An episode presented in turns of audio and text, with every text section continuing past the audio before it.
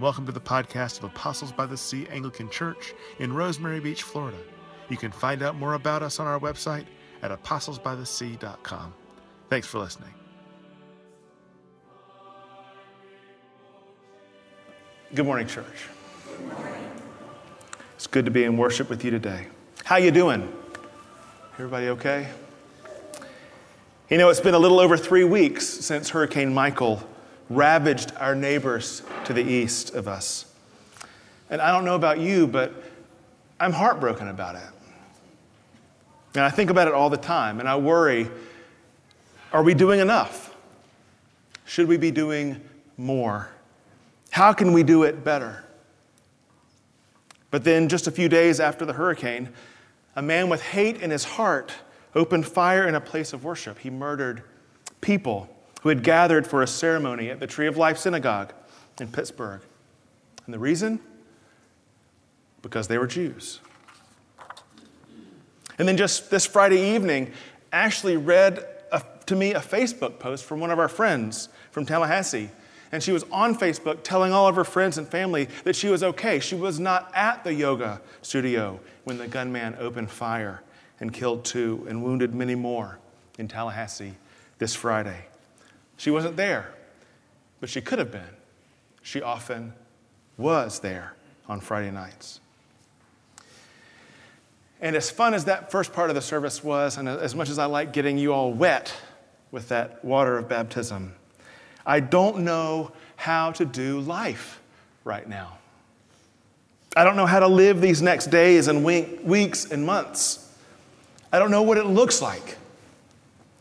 And maybe you feel like that too. Because you, okay, because you know what I really want? This is what I really want. What I really want in here is to just be done. That's what I really want. And just go out for the night. Take Ashley and the kids to Cuvée 30A and eat their flatbread pizzas. Watch some college football. Walk on the beach. That's what I want. I want my old life back. I want my life the way it was four weeks ago. And I feel so selfish admitting that. But the reality is,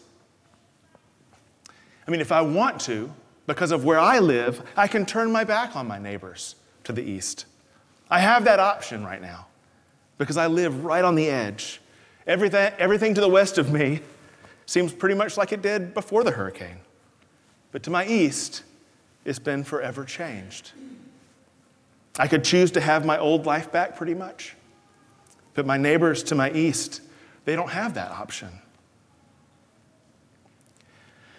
Ashley and I were talking sometime last week about how strange it is to remember what we were doing just before the hurricane. and she said to me, Every post I put on Facebook now since the storm has been about the storm, updates and reports from the field. But do you remember what I was posting just before the storm, John? I had just posted a cute video of a two year old chef making a cake. Did anybody see that video? Pretty adorable. And they're kind of hilarious, really.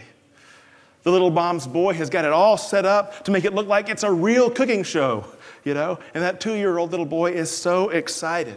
At one point, he screams into the camera, Are you ready? And he's so excited that he's shaking as he says it. And then he answers his own question by saying, I'm ready.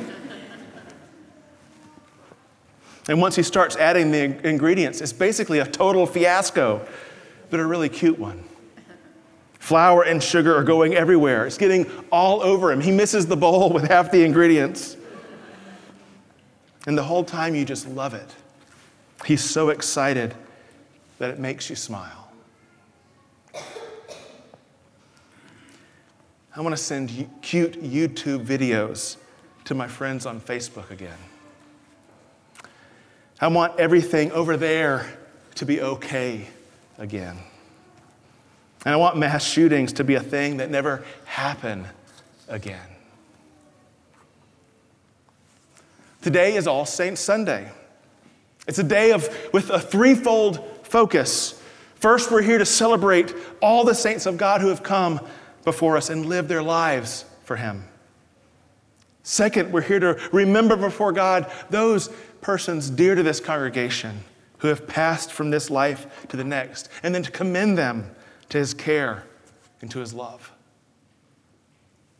And finally, we're here to commit ourselves to living as God's saints, as ones made holy by the cross of Christ, and who now live our lives in service of God and of one another.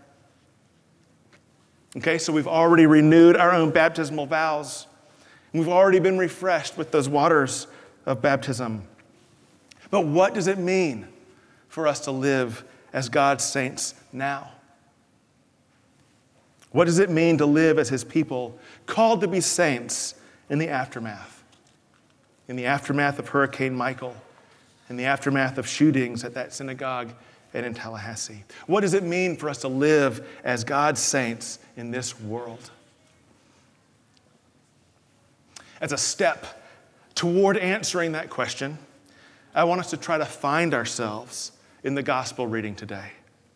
So take out your bulletin and let's turn to page six. Turn to page six with me.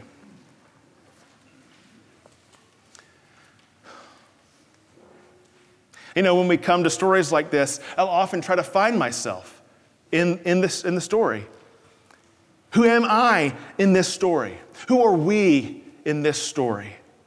Where do we find ourselves in this encounter with Jesus?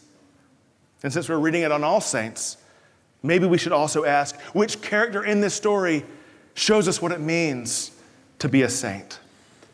So let's look at this briefly together. Let's look at these characters in this passage. Look with me at verse 32.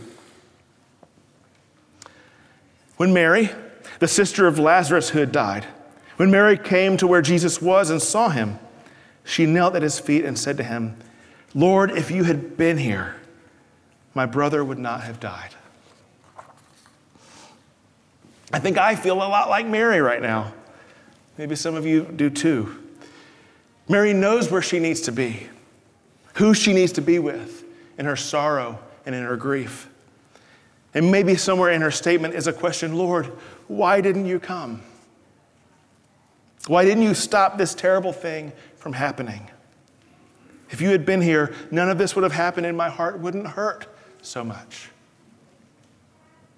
In Mary, I think we see that a saint is someone who draws near to Jesus and brings her whole heart to him with all of its questions, all of its sorrows, all of its pain.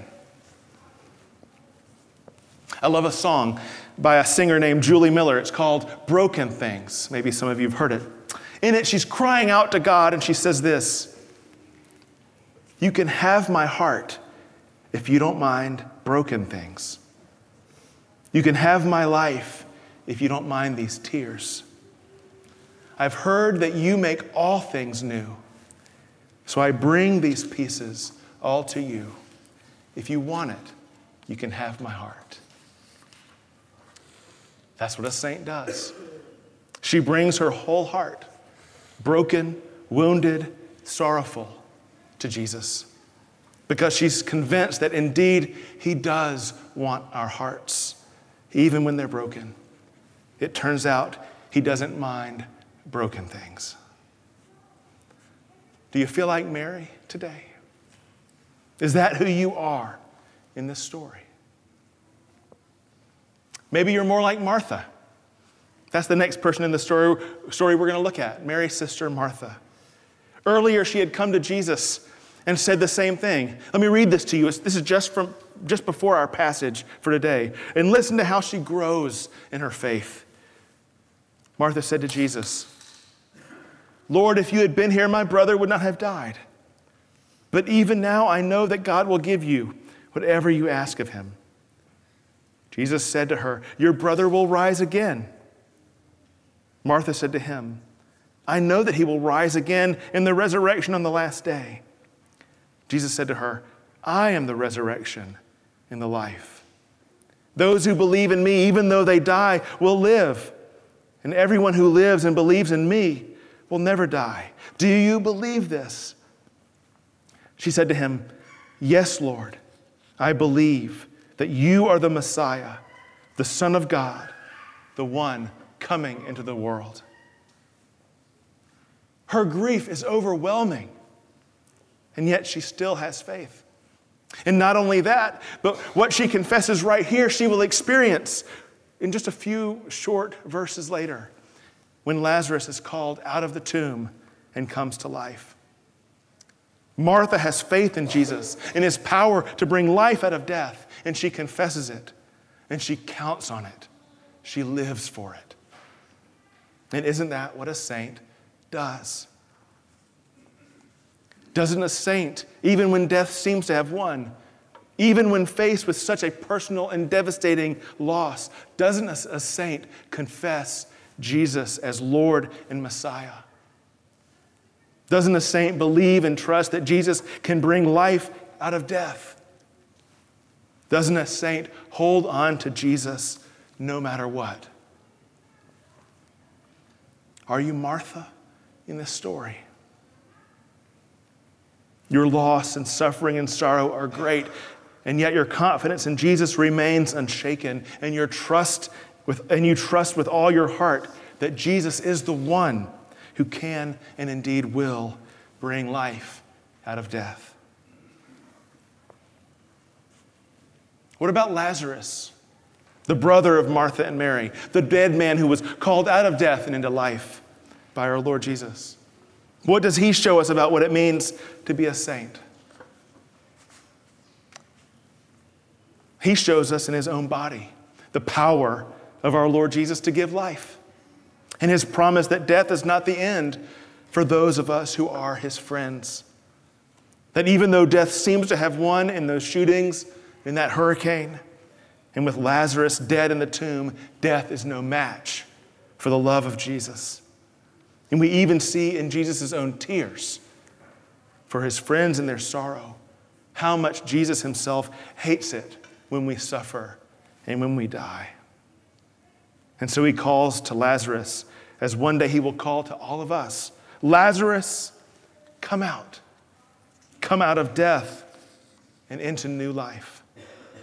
That's what Lazarus in the story tells us about what it means to be a saint. He shows us that death for them, death for us, will not be the end because one day Jesus will call all of his friends out of death and into life. Other than Jesus, Mary, Martha, and Lazarus are the main characters in this story. But there's another character that Jesus speaks to right at the end. So look at this with me. We're going to start at verse 43. When he had said this, Jesus cried with a loud voice, Lazarus, come out.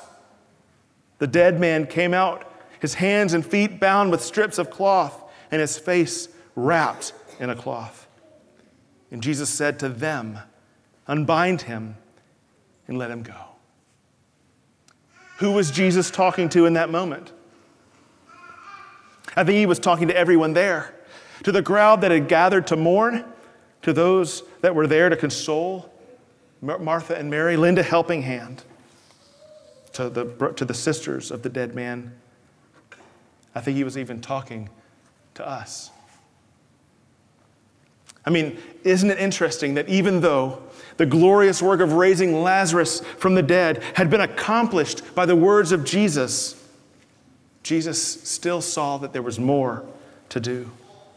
Jesus had already done the hardest part. And he could e- easily have done everything else too. But for some reason, he left more to be done. And that's where all of us come in. Unbind him and let him go. Get him out of those grave clothes and free him so he can live. You know what saints do? Saints join in with Jesus to bring new life to the world around them. They hear Jesus' command and they obey him. It reminds me of, uh, of that video of that two year old chef. I mean, the mom could totally make the cake by herself. Everyone watching it knows that would be no problem for her. But what's the fun in that? That two year old adds almost nothing to what the mom is already doing. He just makes it messier and gets it all over himself. That's all he does. But isn't that where the joy is found. Joining in, getting messy, getting it all over us. I think that's what we're trying to do in our outreach to Panama City, to Parker, to Callaway. We're just joining in, trying to unbind them and let them go. And it's messy. And it gets all over us, all over us and into our hearts. But isn't that where the joy is? Those of you who have been, isn't that where the joy is? Unbind him and let him go. Get him out of those grave clothes and free him so he can live. That's what Jesus said to all those people that day at the grave of Lazarus when his resurrection power was, was unleashed around them. You know what? I believe that that's what he's saying to all of us here on this All Saints Sunday, because that's what saints do. They join in with God in transforming the world. They bring their hearts to Him like Mary, even when they're broken. And when, when they do, they find that He loves to mend broken things. And they have faith in Him like Martha, even when their worlds are falling apart, because they're convinced that He's the only one who can bring life out of death. And like Lazarus, they let the words of Jesus transform their lives. And then they allow God to use them to unleash his resurrection life in this world, to unbind those that are bound, and to set them free so they can live. That's what saints do. When I was growing up, I loved that song we sang when I was getting you all wet. I sing a song of the saints of God. It always just seemed to my little boy heart so quaint and so very British. I mean, listen to, listen to this from this last verse. They lived not only in ages past, there are hundreds of thousands still. The world is bright with the joyous saints who love to do Jesus' will. You can meet them in school or in lanes or at sea. I never said or in lanes when I was a child growing up in Florida. But you can meet them in school or in lanes or at sea, in church or in trains or in shops or at tea. For the saints of God are just folk like me, and I mean to be one too. But the, the thing is, it's true, you know. The saints of God are just folk like us. They're all around us. They're here in this room. I'm looking at them right now. So here's my, here's my call. Let's be saints. Let's, let's be those people that God wants us to be. Let's join God in what He's doing. He's come to bring life out of death. And the amazing thing is, He wants to include us. What an honor, what a joy. In Jesus' name, Amen. Let's just sit for a moment and consider how God is calling each one of us to be saints. And then after that, we'll say prayers.